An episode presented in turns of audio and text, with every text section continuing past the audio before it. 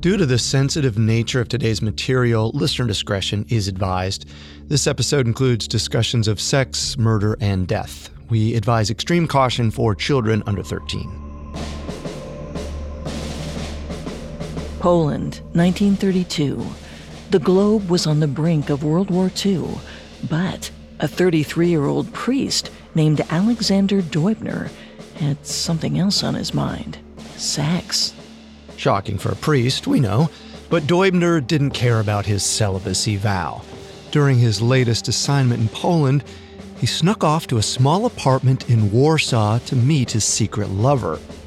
Once he was safely inside, he kissed Clara Zetkin, a radical German communist. With the lights down low and candles aflame, they tore off each other's clothing as they tumbled onto the bed they made passionate love in secret. Then, they got down to the real business. Zetkin and Deubner spread piles of papers out on the bed. They compared notes while Deubner shared top secret documents. See, their relationship wasn't just about love or lust. There was a whole other layer to their affair, one that had nothing to do with romance or breaking vows. Because Deubner wasn't just any ordinary priest, he was a Vatican spy.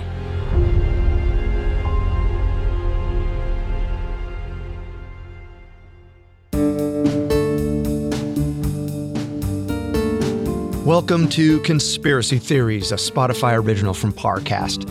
Every Monday and Wednesday, we dig into the complicated stories behind the world's most controversial events and search for the truth. I'm Carter Roy. And I'm Molly Brandenburg. And neither of us are conspiracy theorists. But we are open minded, skeptical, and curious. Don't get us wrong, sometimes the official version is the truth. But sometimes it's not. You can find episodes of Conspiracy Theories and all other Spotify originals from Parcast for free on Spotify. This is our one part episode on the Vatican's most mysterious spies. From the 1800s until World War II, the Catholic Church allegedly utilized espionage for clandestine missions. Today, we'll discuss the history behind the pontiff as both a religious and governmental leader on the Italian peninsula, and how the church has been entwined in politics since the days of Napoleon. Then we'll examine one main theory that the Catholic Church has used secret agents throughout the years to do its bidding and ensure its survival. We have all that and more coming up. Stay with us. This episode is brought to you by BetterHelp bottling everything up can be really bad for you in the long run and have some terrible consequences. And this isn't a conspiracy theory. The more you let things build up, the more of a toll it can take on your mental health. I know for me, in dealing with some traumatic events in my life, I had the tendency to think, well, they've already happened. I'm okay. Other people have it worse. It doesn't matter much. And through therapy was really able to understand how those events impacted me and changed how I'd started to see the world in ways that weren't great and were sometimes making my life worse. So, therapy or dealing with any traumatic events you've had might really help you in terms of how you can live in the present moment now. So, if you want to give therapy a try, check out BetterHelp. It's entirely online, convenient, and flexible. It's also really easy to get started. Just fill out a brief questionnaire to get matched with a licensed therapist. Get it off your chest with BetterHelp. Visit betterhelp.com slash conspiracy today to get 10% off your first month. That's betterhelp, H-E-L-P dot com slash conspiracy.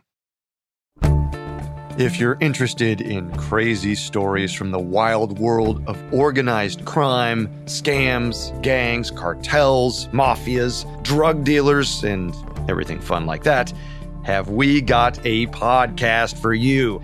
The Underworld podcast is hosted by two conflict journalists, Danny Gold and Sean Williams, who have reported on all sorts of dangerous people in dangerous places.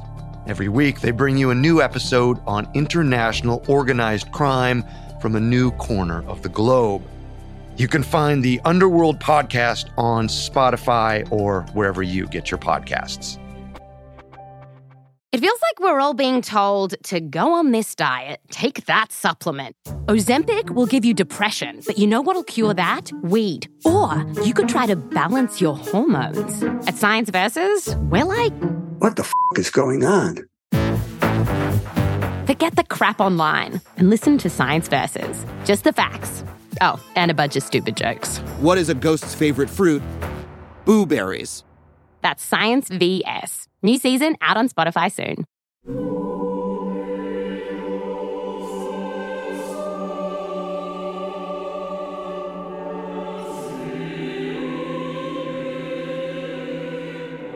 Today, the Vatican is often perceived as the mysterious and powerful enigma at the head of the Catholic Church.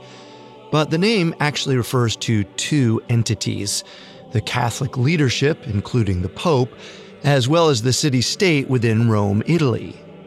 Vatican City spans only 121 acres, under one quarter of a square mile, and yet it's considered its own country. But the region wasn't always this small. To really understand what secrets could be hidden in the modern Vatican, you first need to know how vast and mighty it once was. As early as 756 CE, 300 years after the fall of the Roman Empire, the Italian peninsula looked pretty different than it does today. In fact, the country of Italy and Vatican City didn't exist yet. Instead, the peninsula was home to several separate regions that operated independently. Some were long held territories of other empires, like the Byzantines, and others were newly established, like Charlemagne's Carolingian society. But one was led by the Pope, the Papal States. Despite its plural name, the Papal States was one singular country. For the most part, the territory had large amounts of land near Rome, including Umbria and Marche. In addition to ruling the Papal States, the Pope was also the leader of the Catholic Church. It was a unique display of the often controversial combination of church and state. Though land changed hands over time, things remained like this for over a millennium until Napoleon Bonaparte tried to take over the region in the late 1700s. He wound up controlling most of the continent, about half a million square miles from Holland to Rome. Then, starting in 1814, Europe saw significant change. In April, Napoleon was forced out of power in France. Several European countries met at the Congress of Vienna, where they restored Europe's original borders, including the republics of the Italian peninsula, like the Papal States. Soon after, an activist named Giuseppe Mazzini aspired to make the Italian peninsula one unified country. He envisioned it as a second coming of the Roman Empire. It was a mighty effort that eventually gained steam, though it lacked focus and therefore took on many forms. For example, some wanted to live in a united Italy under one government. Others wanted a monarchy, while a few wanted one big republic. And supporters from each of these factions were allied with secret political groups, including one called the Carbonaria. The Carbonaria's underground network consisted of everyone from middle class workers to businessmen and intellectuals. They challenged the status quo, sparking several uprisings over the next few decades. Because of that, the members of the Carbonaria, called Carbonari, and other revolutionaries found themselves unwelcomed in the Papal States. Citizens who collaborated with them would be arrested and sometimes sentenced to death. Still, these revolutionary organizations stood their ground. Even though they shared the common goal of a unified Italy, they never quite agreed on how they'd get there, or what the country might look like once they achieved it. What these groups needed was direction and a powerful ally. But it was clear the Papal States and Pope Leo XII would not provide either. So they turned to the Sardinian king, Victor Emmanuel II. Emmanuel was a liberal ruler who believed in two things above all Rome should be the capital of a united Italy, and the church should operate separately from the government. Which is why the next pope, Pius IX, saw Victor Emmanuel II as his biggest foe. A staunch traditionalist, Pius IX wanted to keep his dual role as the papal state's religious and government leader. The budding tensions were a harbinger of what was to come. But in the time being, Victor Emmanuel II still respected the pontiff and the church's influence, not just in the papal states, but in his burgeoning nation of Italy. So Emmanuel and the revolutionaries joined forces and focused on other smaller countries first. One by one, they claimed each territory they defeated, making them part of what would become the Italy we know today. Before long, Victor Emmanuel II declared himself King of Italy, with his eye on Rome as the capital of the new unified country. But that was a little premature. He still had one more small region to conquer before he ruled it all the Papal States. At the time, the Papal States split the newly united peninsula in half, which was unacceptable to King Victor Emmanuel and his men. They refused anything less than unifying the entire region. So, despite the king's immense respect for the pontiff, Victor Emmanuel II saw no other option but to go to war with the Papal States. In preparation, the pontiff readied his papal army. Yes, the church had an army of 15,000 soldiers, but they were outnumbered by Victor Emmanuel's 35,000 men. So on September 18, 1860, Victor Emmanuel II's military defeated the papal army. Many of the papal soldiers even surrendered to the other side. As a result, Victor Emmanuel II took over two papal states' regions, Umbria and Marche. Now, only Rome was left under the Pope's control. Desperate to defend the only region he had left, Pius IX made one last valiant effort. In 1861, he created a volunteer army called the Papal Zouaves, named after a powerful French 19th century regiment. Pius IX probably hoped the name would match his new legion's effectiveness. This time, he recruited around 3,000 fighters from all over the world. The battalion consisted of young, strong Catholic men from all over Europe. But as they tried to defend Rome from Victor Emmanuel II's soldiers, Pius IX's army weakened. The Pope needed more men.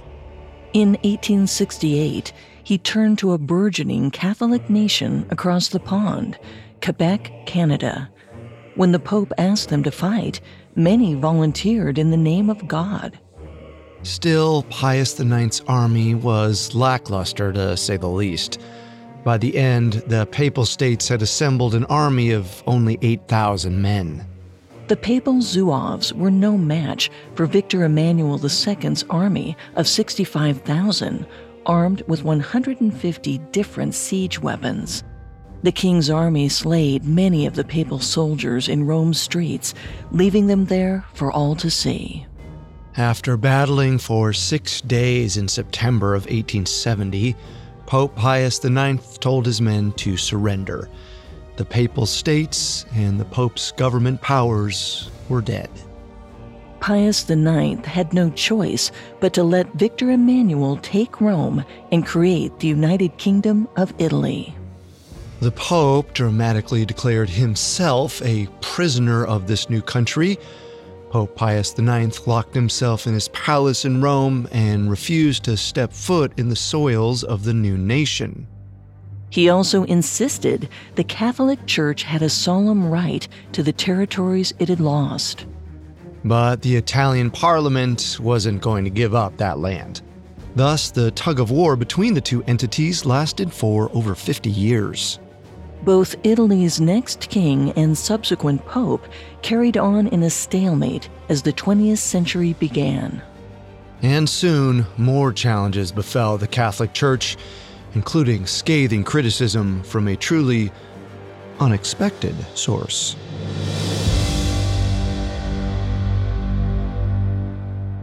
Up next, the Pope contends with disapproval from the Encyclopedia Britannica. Greed, revenge, lust. Murder investigations often pinpoint why someone has been killed, but not necessarily who did the killing. Every Tuesday on Unsolved Murders, meet the victims, suspects, and investigators of the most notorious criminal cases in history. Part dramatic podcast, part old time radio show. Unsolved Murders transports you to the scene of a crime, its ensuing investigation, and every attempt to solve the case. You'll soon discover that the murder isn't always the most shocking part of the story. Follow the Spotify original from Parcast, Unsolved Murders. Listen free only on Spotify. Now back to our story.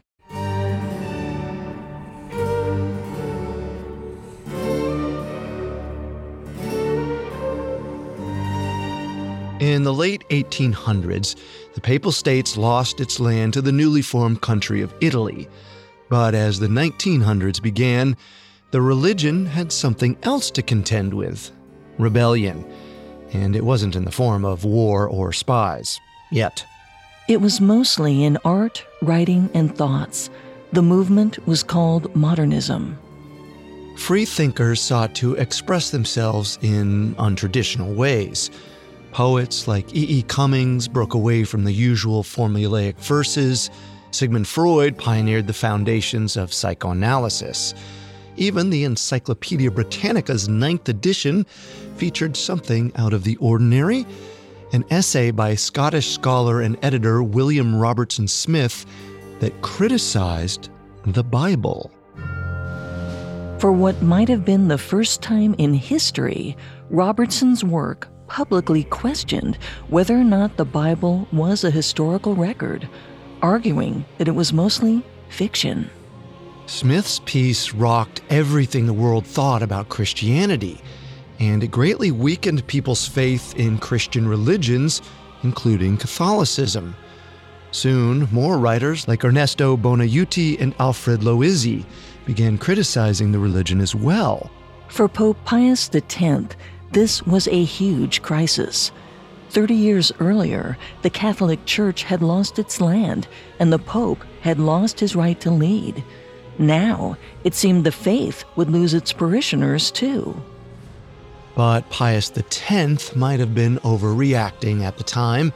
In the early 1900s, there were 266 million Catholics around the world. It was still Italy's most popular religion. It didn't seem likely that Catholicism would collapse because of a few deniers. Still, Pius X took matters into his own hands. He doubled down on his own traditional views in a public letter titled Feeding the Lord's Flock. In it, he denounced modernists and their so called attacks on the Bible and scared his followers away from modernism. He wrote that the free thinkers had a secret agenda to destroy Catholicism. He called them, quote, the most pernicious of all the adversaries of the Church. And Pius X believed for any Catholics who became modernists, there would be dire consequences. The works of modernist writers landed on the church's banned books list, which Catholics weren't allowed to read from. Any authors who refused to stop criticizing the religion received the most severe punishment in all of Catholicism excommunication from the church. This added to the tension that was already boiling in Italy, at least until the 1920s. Around then, an Italian fascist named Benito Mussolini gained more influence. Mussolini acknowledged the new United Italy, but he also longed for the sprawling, vast Roman Empire that used to exist. He aimed to make Italy match and surpass the power it had during the long gone Roman Empire. Also, like many popes, Mussolini was a traditionalist. He didn't want Italians to embrace modern values like democracy and separation of church and state. But before he could set Italy's clock back more than a thousand years, Mussolini needed to take power. On October 28, 1922, he led a successful coup on Italy's parliament. King Victor Emmanuel III, Victor Emmanuel II's grandson, desperately wanted to prevent an Italian civil war with the fascists. So he tried to appease Mussolini by putting him in charge of the government as prime minister. With Mussolini at the helm, Italy slowly turned into a fascist state. During this time, Mussolini embraced Catholicism, so he set about making the church an ally. In fact, he wanted to make it the official religion of fascist Italy. To the church, this was much better than the other 1920s alternative, communism of the Soviet Union, which enforced atheistic ideals. So, negotiations between Pope Pius XI and Mussolini began. On February 11, 1929, they came to a historic agreement called the Lateran Treaty. It gave the Pope full governmental authority over the 100 plus acres located inside Rome. It wasn't as much land as the Pope once ruled, but it was enough to end the bickering. They named it Vatican City. Much like it did during the Papal States era, the modern Vatican functions like a separate country with its own government. It produces its own euros, stamps, and license plates. The city state even has its own flag and national anthem. Similar to other politicians around the world, the Pope has an administration called the Roman Curia. It's filled with staff members to help him rule and run the papal household. And like other major countries, Vatican City has a chief diplomat, the Secretary of State. One thing the Vatican doesn't seem to have is an official intelligence agency. Or so they claim.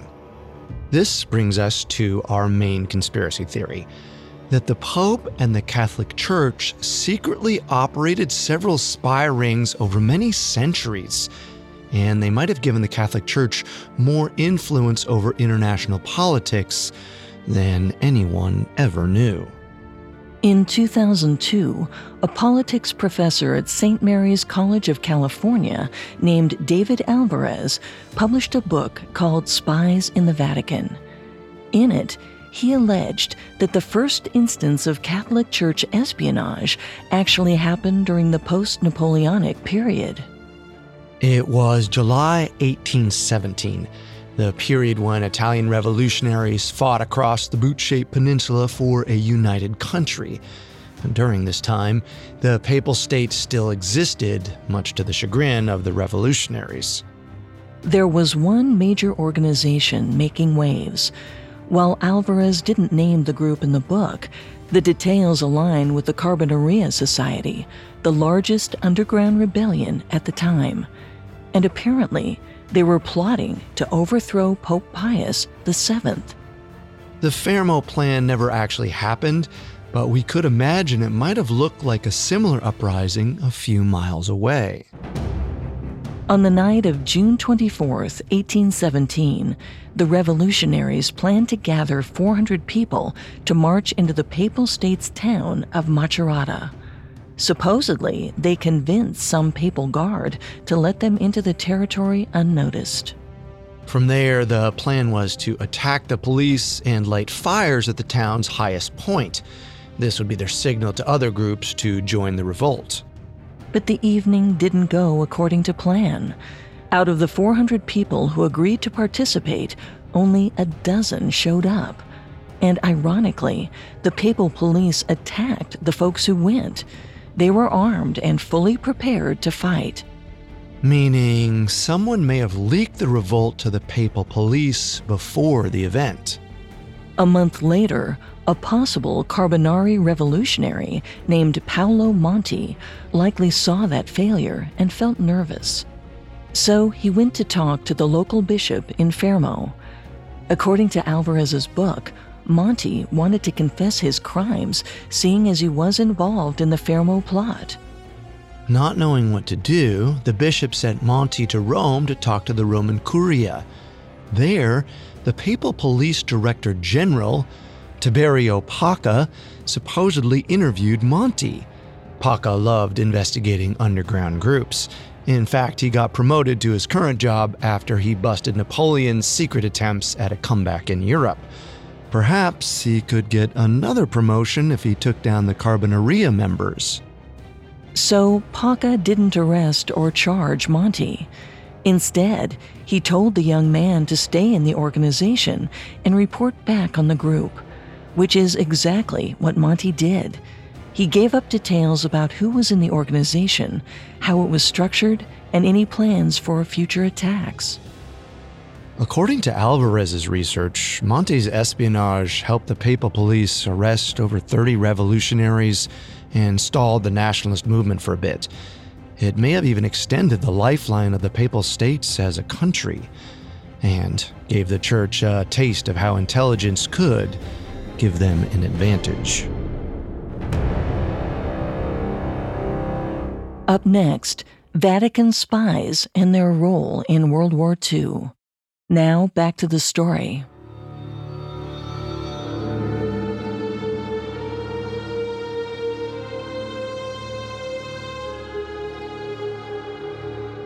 In the early 1800s, the Papal States realized they could use spies to help stave off revolts and gather information on their worst enemies.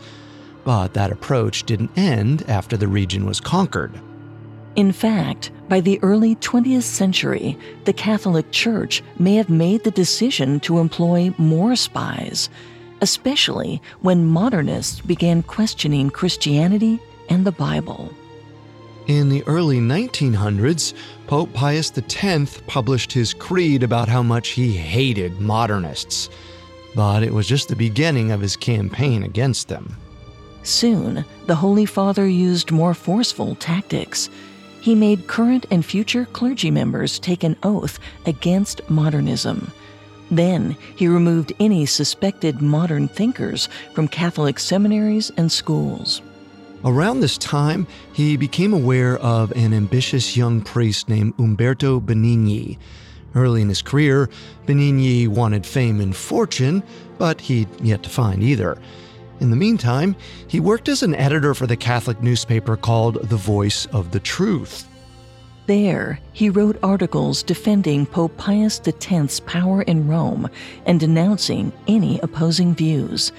Benigni was a staunch traditionalist, just like the pontiff, and it made him very popular among the conservative leadership. Eventually, the Roman Curia invited Benigni to work there in 1906, he became a junior secretary in the Vatican State Department and worked closely with Secretary of State Raffaele Merry del Val. Almost immediately after he started, Benigni marched into Del Val's office with a proposal on how to combat modernists in the church. It was a bold move for a new employee, but Del Val listened to Benigni, knowing how much the cause meant to the pontiff. Benigni told him the key to tracking down hidden Catholic modernists was to look at who they associated with, meaning he wanted to spy on the clergy's collaborators and their connections. Del Val loved the idea and gave Benigni permission to start the espionage program, all with the tacit approval of Pope Pius X himself. While it didn't technically have a name, Benigni created a Vatican organization to use as a front. Sodalitium Pianum, Latin for the Fellowship of Pius. Other than him, Del Val, and the Pope, nobody knew about it. Yet. According to Alvarez, Benigni became the de facto director of this clandestine intelligence agency. He used a small budget provided by Del Val, but it wasn't reported in the official Vatican ledgers or yearbook. Benigni had total control over the group. He recruited secret agents and informants from all over Europe, North, and South America to bust potential modernists. Including medieval historian Antonio de Stefano. According to Alvarez, in 1909, De Stefano operated a European modernist network out of his home in Geneva, Switzerland. For this takedown, Benigni took a two pronged approach. First, he enlisted a young priest named Gustavo Verdesi to infiltrate the organization. Second, he recruited an agent to gain access to De Stefano's home under so called friendly circumstances. That agent was Father Pietro Percebali, De Stefano's old pal from seminary school. When De Stefano heard from Percebali, he suggested the father stay in his home as a house guest. He clearly had no idea Percebali had ulterior motives. During the trip, Percebali grilled his unsuspecting buddy about religion and his contacts around Europe, but De Stefano mostly seemed preoccupied with his new magazine, the International Modernist Review, when the title of the publication alone was incriminating. When De Stefano left his house, Percebali used the time to snoop around for more proof. He went through his friend's office desk, photographed key documents, even jotted down a list of every book in De Stefano's library, noting works by modernist authors like Ernesto Buonaiuti. When Percebali returned to Rome, he turned over all the evidence to Benigni. It's unclear what Benigni did with it, if anything. But we do know a little bit about Benigni's methods on other missions. At first, he only involved priests, seminarians, and conservative people. But eventually, he roped Italian police officers into his schemes. Through it all, Benigni seemed to be the only person who talked to and advised the operatives. He even convinced the Italian post office to let him monitor the bishops' and priests' mail. The agency also transcribed their sermons and kept an eye out for any incriminating speech. They looked for any mentions of wanting reforms or harboring discontent in the church. After finding these so called modernist perpetrators, Benigni reported the information to Cardinal Del Val and, by proxy, the Pope. Then he and his agents set out to ruin their lives. Professors lost their tenures and jobs at Catholic institutions. Writers had their titles placed on the church's list of banned works. Priests who were found guilty were either transferred to faraway parishes or suspended indefinitely. Even cardinals, who are the highest level of Catholic clerics before the Pope, were targets. Benigni labeled four cardinals in Paris, Milan, Brussels, and Vienna as modernists. But in 1911, rumors began circulating that Benigni was running a spy program. It's unclear how the public felt about this speculation, or if they merely dismissed it as gossip. But bishops and cardinals became so upset that Del Val himself had to calm them down. Then a journalist named Guglielmo Quadrotta published an on the record interview with Benigni's former private secretary, an ex priest who had recently left the Catholic Church to be a Methodist. He claimed he knew Benigni sent spies to infiltrate modernist circles. We don't know if the former secretary gave the interview out of guilt or spite. But either way, it was a public relations nightmare the Vatican had to take action. On March 7, 1911, the Vatican newspaper L'Osservatore Romano announced that 48 year old Benigni was getting a role change.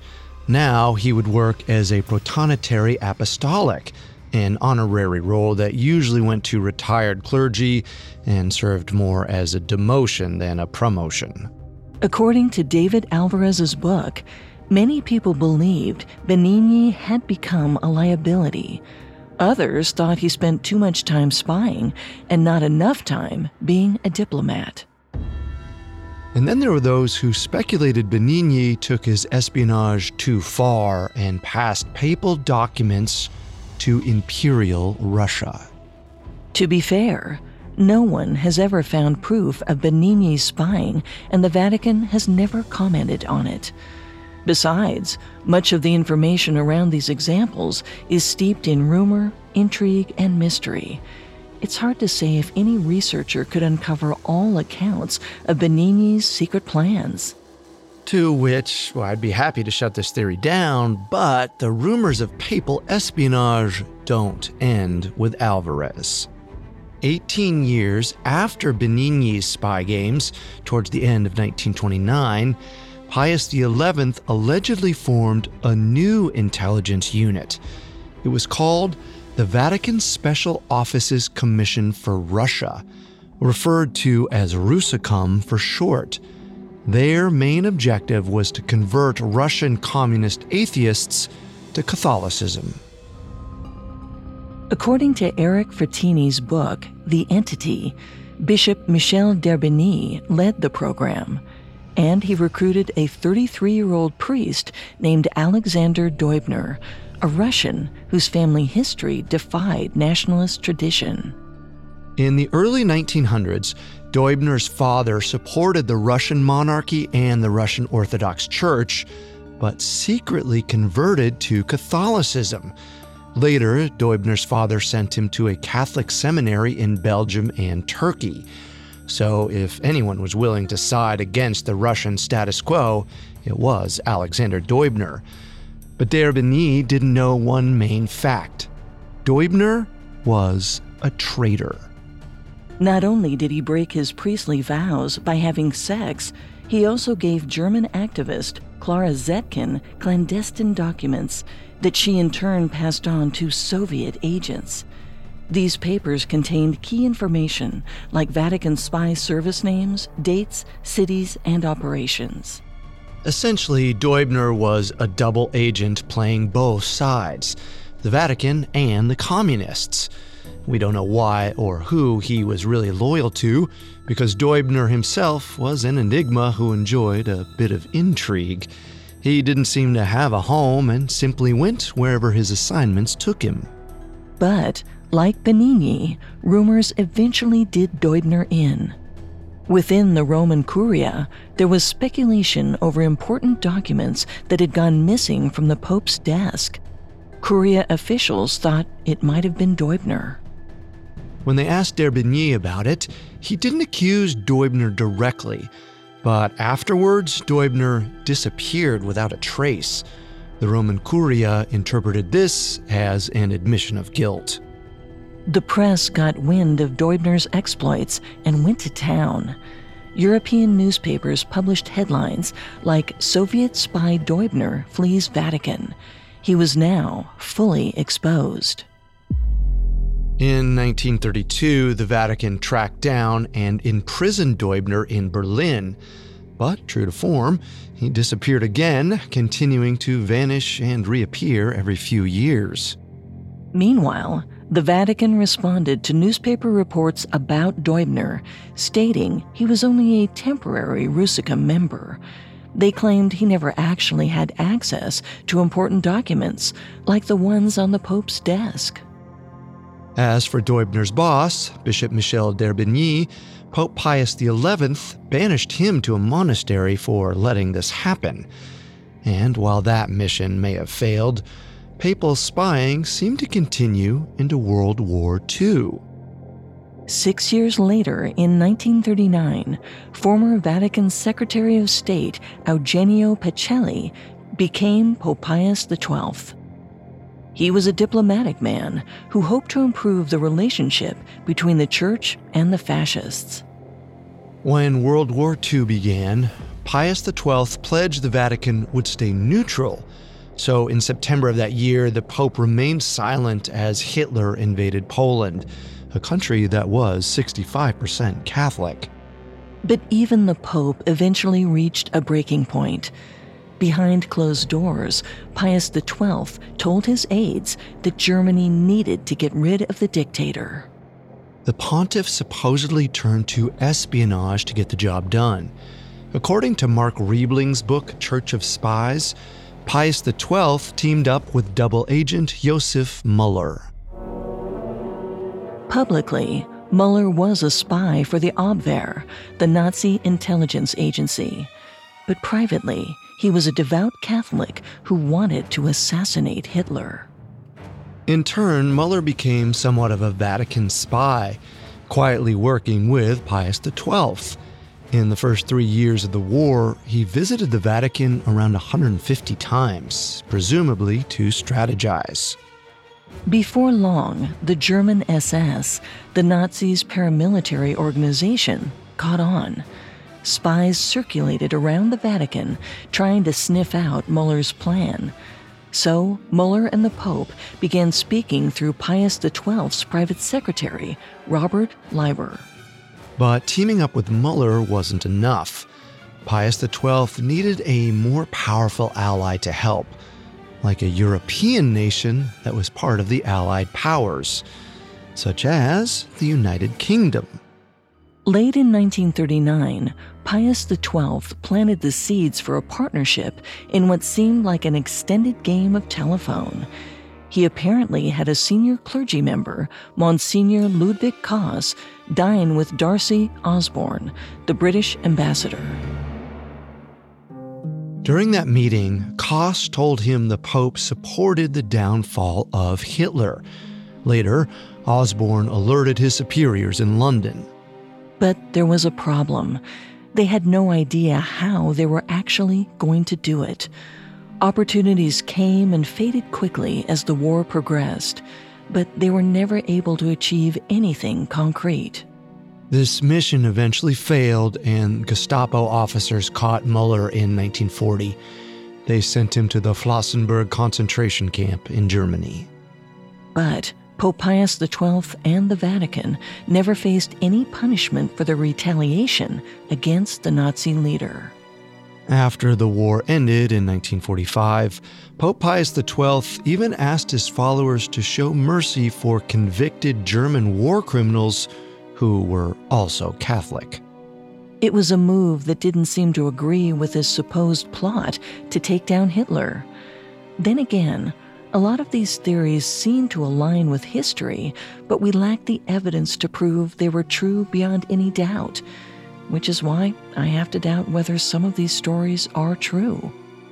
The Vatican likely has all of that proof in its secret archives, and like any government, it may declassify these missions one day, but for now, the anecdotal information and all of the books on it, eh, it's enough for me. I can see doubting Vatican espionage if it was just one rumor, but the Catholic Church has faced this speculation numerous times throughout several eras of its existence, and that can't be a coincidence. Even if it's true, the Pope and the Vatican have always been an enigma.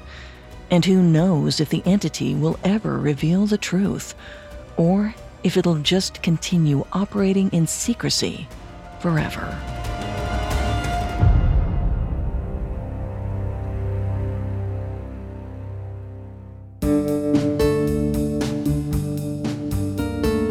Thanks for tuning in to Conspiracy Theories. You can find all episodes of Conspiracy Theories and all other Spotify originals from Parcast for free on Spotify. We'll be back next time with a new episode. Until then, remember the truth isn't always the best story. And the official story isn't always the truth. Conspiracy Theories is a Spotify original from Parcast, executive produced by Max Cutler. Our head of programming is Julian Boireau.